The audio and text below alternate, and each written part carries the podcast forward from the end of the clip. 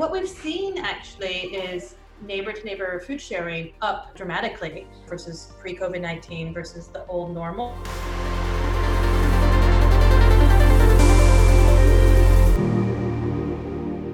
Sasha, co founder of the food sharing app Olio, thank you for taking some time out of your day uh, to have a quick chat with me. It's a delight actually to speak to someone who, who I'm not related to. So thanks for inviting me. No worries. First of all, can you start by telling me what was your old normal and what is your new normal?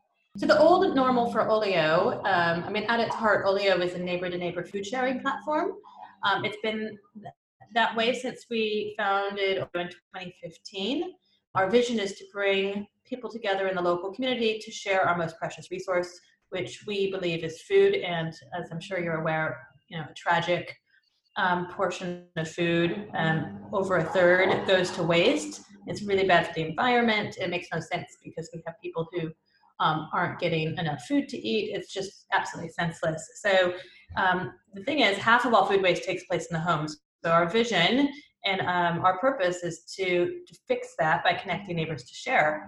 Um, it's um, the new normal is not that much different, but there have been some really interesting um, opportunities that have emerged, um, and also I would say that the the what we are uh, essentially a neighbor to neighbor food sharing app has all of a sudden become very relevant to a large number of people who previously might have thought, oh, that's a lovely, nice idea, but I don't have time for it.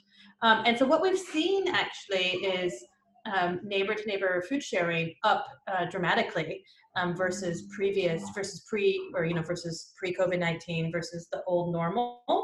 Um, I don't know if it's because people are at home or because the the, the which means they have more time, um, or because it's just become the value of food has become really clear, especially when you're talking about food shortages, empty shelves, um, and people who are self isolating. So um, yeah, so that's a little bit, I guess, of, uh, of the difference. I know you've got a couple of incredible campaigns out at the moment. Yep. Can you just tell us a little bit about those? Did they did you come up with these specifically in the last six weeks? So you got Cook for Carers and Cook for Kids. As soon as this, we heard about school closures, we, um, you know, I'm actually class rep for my son. He's um, in year three, um, and a lot of questions were coming through from parents about school meals and the implications for um, well, just generally what life would be like after schools were closed, but also what about those children that um, depend upon those free school meals? And um, I think um, my, my, co-founder Tessa was out jogging, which is usually when she gets her run inspiration. Um, but, she came up with hashtag Cook for Care, Cook for Kids, um, and it was something that immediately everyone got quite excited about. The idea of cooking fresh homemade meals for not just for children, but for their, the whole families or anyone that's really um, affected by by lockdown and school closures.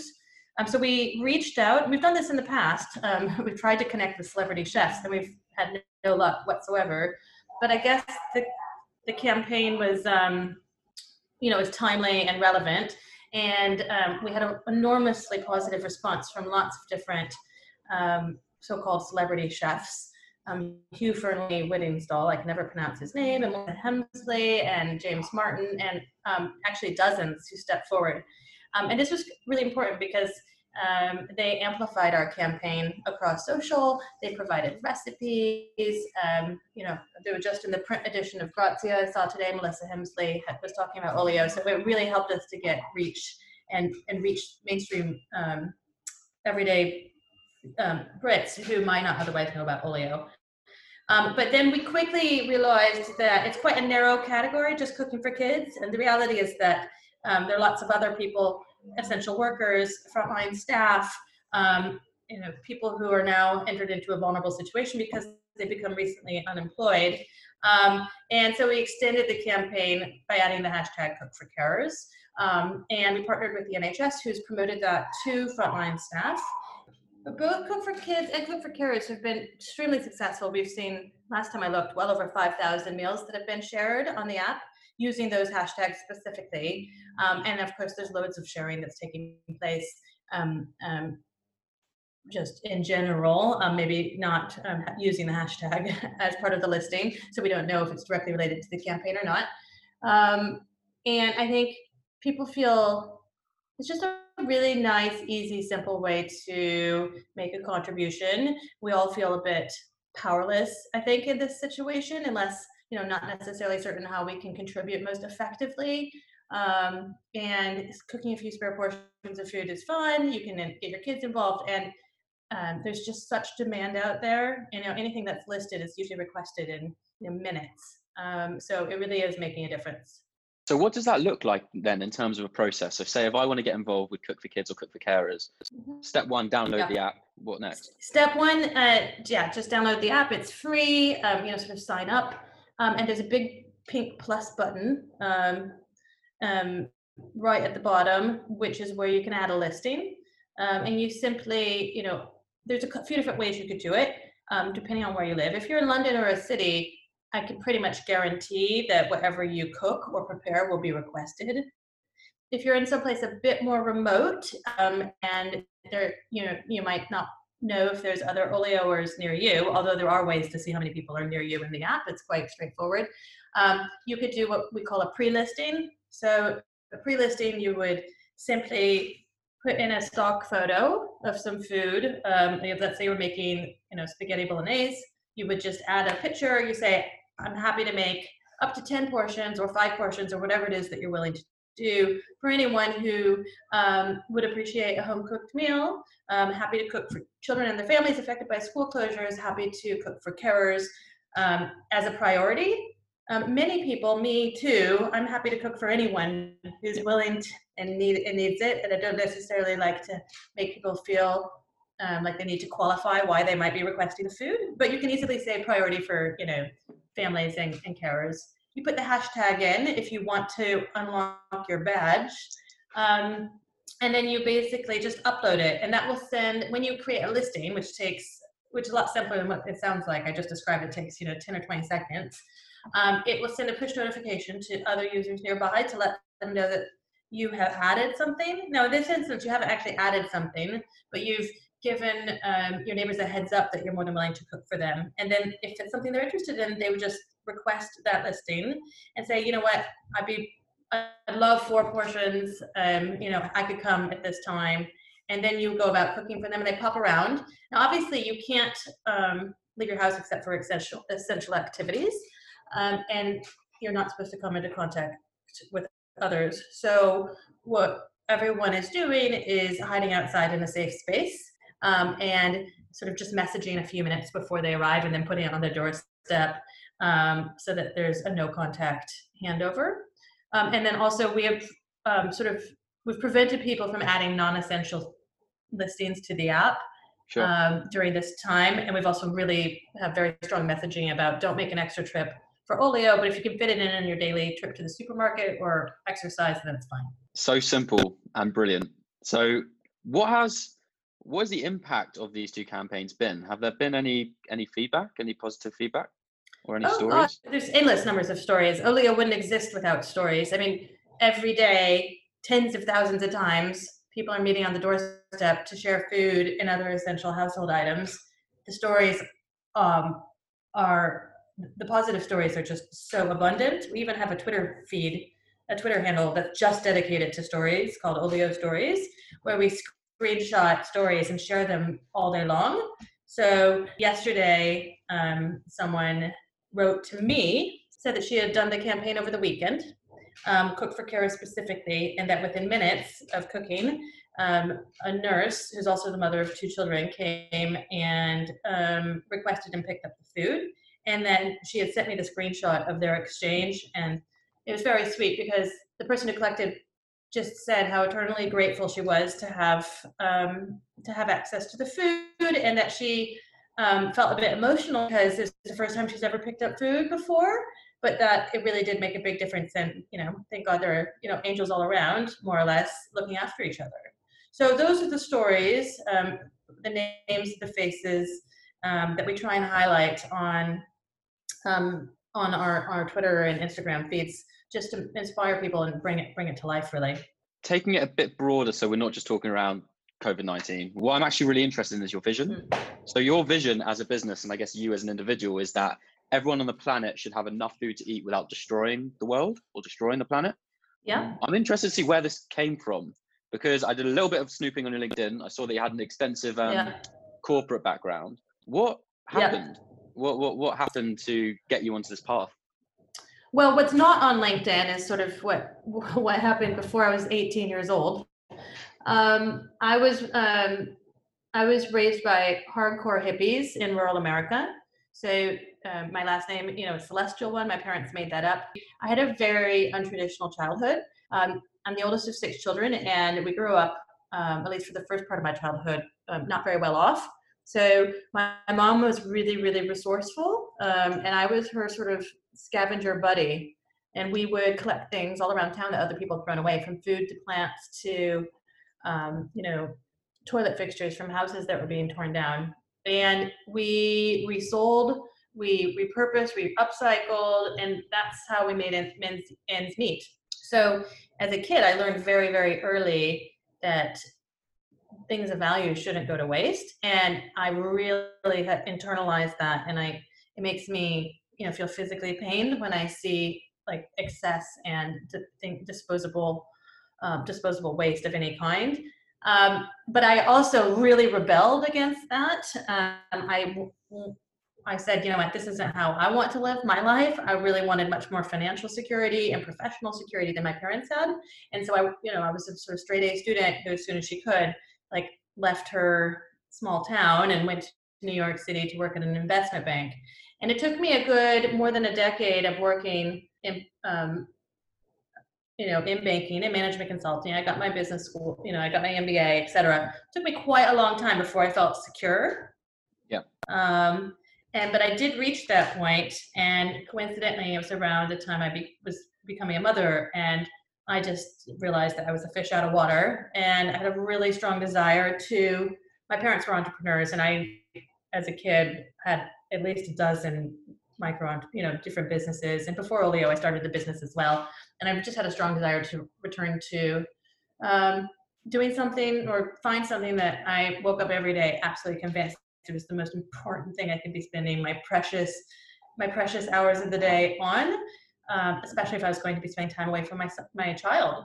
So Tessa was at a similar. Tessa is a very different, but also very similar thematic upbringing and then professional career and then coming full circle to the values you're raised with um, and she's my best you know one of my best friends from business school and we were at similar points in our lives and um, and decided to put our heads together and that's when we came up with olio what learnings would you give from running Olio, getting to this point?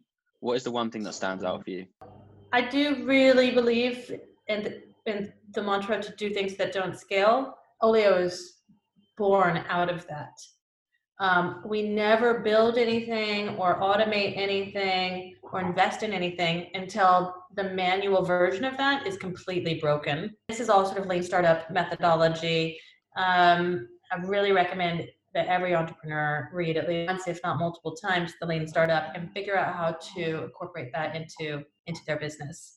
Um, and it's only when you've done something and it's you know when you're doing something manually that, that isn't scalable and you get to the point where like it breaks that's when we improve it or fix it or invest in it it's really tempting when you've got scarce resources to yeah. want to sort of accelerate and, and develop something um, that's you know because you have an idea in your head of what you think it needs to be or how the market's going to respond or customers are going to respond or users but until you actually get that real feedback um, then um, you're just building in a vacuum. The other piece of advice sorry is just to listen to podcasts and to listen to other entrepreneurs um, I am an obsessive podcast listener. I probably listen to 20 hours a week, and I've been doing that since the beginning. Um, you can learn so much. There's almost nothing out there that someone hasn't tried or a question that someone hasn't answered. And the more entrepreneurs you listen to, the more pattern recognition you see. Um, so that, that's also a good tip.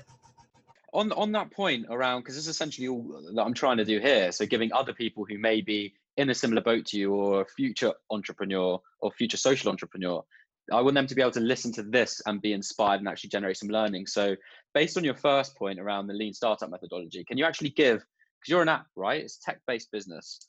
Can you give an example of how you applied the uh, lean methodology to uh, solve a particular area in your business or to or to arrive at some kind of breakthrough? When we came up with the idea for Olio, we sat down and we wireframed what is essentially oil today, uh, Olio today. Well before we built anything, we had to see if people would actually uh, perform the underlying behavior that we were hoping to facilitate, which was to share food with strangers and then walk over or um, to someone else's house and pick up food that was donated by a stranger. So, lean startup methodology is that we didn't build anything. We made a WhatsApp group and we recruited 12 strangers um, through a, a Typeform survey that we did that we blasted on the local Facebook groups. And we put those 12 strangers in a WhatsApp group for two weeks. And we said, you know, rules were simple share food you don't want. And if you want it, private message and go pick it up. So over those two weeks, we saw 26 shares successfully take place. And when we debriefed the participants, they all said, first of all, you have to build this. That was such an amazing experience. It felt so good and it was really fun. And by the way, it doesn't really need to be much better than this WhatsApp group. So immediately we were able to strip out all kinds of features, ratings, map, the, you know, categories. We still don't have a search button, right? Because it hasn't broken and it's not like, so we never build anything until we really know that building it will help. You mentioned your tech team. How big is your tech team? And are they in-house or are they outsourced? We're, so we're a fully remote team, always have been. Tech team, goodness, I want to say nine, eight. And, and the reason I'm asking is, um, how did it start off?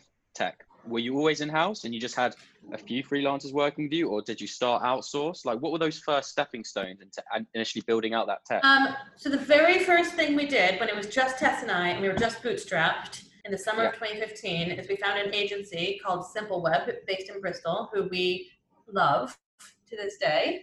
Um, and in, in exchange for a small equity stake, they agreed to build the MVP version of the app at a reduced cost. So that's how we got the very basic version built. And then um, it included uh, um, roughly sort of six months of ongoing support.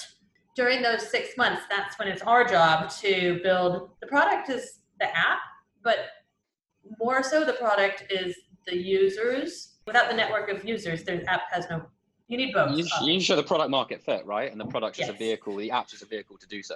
Yeah. So we so during those six months, then we, you know, you know, without going into too many details, um, worked really, really, really, really hard to build up the network of users so that we could demonstrate traction, so that we could then take that traction to go fundraise, and then um, when we um, closed our um, our seed round in October of 2015, and we immediately hired a lead developer who's still with us today and leads the tech team. That seems like a very, very rational and pragmatic approach, right? Because you struck up a deal so that you brought in outside support, so you had that team, and then you were sole fo- solely focused on generating that product market fit to give you that leverage to talk with investors. If yeah. anyone else who's looking to build an app or a tech-based product or solution, would you suggest yeah. them going down that same route? Um, one thing I would suggest is that you probably don't need to build, I wouldn't build an app until you've sort of outgrown um, like a mobile web app. Yeah. Because okay. you, that's a lot cheap. Apps are really expensive um, and um, they require a lot of maintenance. Um, and I think that mobile web um, apps have pre- moved on and provide so much functionality now that you can get by without an app for a long time. That would be my recommendation. Because I think a lot of people like apps because it's like a buzzword and something to jump on, and, and, it's almost a hot new thing, right? Where actually you can't yeah. just bring out an app and it replacing the need to provide genuine value to an end user. I mean, 80% of all app downloads are deleted within, you know, 10 minutes. And there's stats around the amount of apps that people actually use as well. And it's all around creating a habit, especially something like Olio. It's around creating a habit yeah. around using the app. I want to finish on three power questions. So we end every single okay, episode. We we end every single episode with these three questions. The point is not dwell on it. I usually have a tendency to want to dwell on it and, and ask that follow follow up. But I'll ask a question, you answer from the gut, and we'll just have it back and forth. Ready? My gut's a bit bigger since I've been home for the last two months. yes, I'm ready. first of all, what shifts would you like to see in society after COVID 19 when things have started to return back to a shred of normality? Very much would like to see. I don't know if it's possible, but I'd like to see a, a continuation in the sort of decreased level of carbon emissions. Yeah. Whether that's more people who move towards cycling from driving, or more people who decide they don't need to commute at all because they actually can work from home quite productively. I believe that there will be a knock-on effect into the quote-unquote new normal, and that that will result in less output, environmental negative output. And I hope that that can be sustained. What will you tell your hypothetical great grandchildren when it comes to the topic of COVID 19? I think I will tell them it was a once in a lifetime opportunity where the whole world pressed pause at the same time, and that um, their father was old enough um, to remember it, and he spent 12 weeks out of school um, self learning, and it was a really special opportunity um, to yeah, experience a collective global pause. Last question What's keeping you going, personally and professionally? Online gym classes are helping a lot. And, and then professionally, it's the realization that obviously the situation is very severe in that there's going to be a huge economic shock. There's been a huge health shock. Lots of people have lost loved ones. I don't want to minimize any of that tragedy yeah. or suffering. Yeah. But we are one of the organizations that is going to benefit from this. And that we've been spending a long time trying to persuade people that now might be the time to share um, to share resources with with people nearby and to be to be generous and to be to stop to stop and pause and be more community minded and the cat the covid-19 crisis has been a catalyst for people to reconsider um, their role within the community, and it they've then found out that Olio is literally a perfect platform for helping them to to behave in this new way. So for us, what's professionally, I'm really excited to see um, on the other side um, more mainstream people using Olio. Brilliant. And yeah, like conversations I've been having and internally and externally is obviously taking away the fact that it's a tragedy and people have lost loved ones and people are in terrible situations. Yeah. This is it's a positive for catalyst change. It's a it's a catalyst for positive change. For positive change. Yep. Yeah, especially when there's businesses like Olio who have such a authentic mission behind them as well. It's almost there's an opportunity to positively take advantage of this sentiment that's in the air that's come as yes. a result of this collective pause, right? People are now much more introspective much more um, able to think about their own impact on their surroundings and their environment. So coming in with an offering like Olio, especially with your five years previously of building that groundwork where that solution yes. is there, it's got that social proof. I think that's the key. And that's the key to any business like Olio who's actually looking to create a tangible change. Anyone who's pioneering something, a new behavior, a new product, would go through years of people just thinking they're ridiculous or stupid that will never catch on. And something like this needs to happen no. for it to come into public consciousness. It to move from the early adopters to to the mainstream. The more mainstream. exactly. Exactly. It's an exciting time for for olio specifically. Sasha thank you so much for taking the time. I'm really thank looking forward to releasing Thank you so much this. enjoy the last uh the last of the lockdown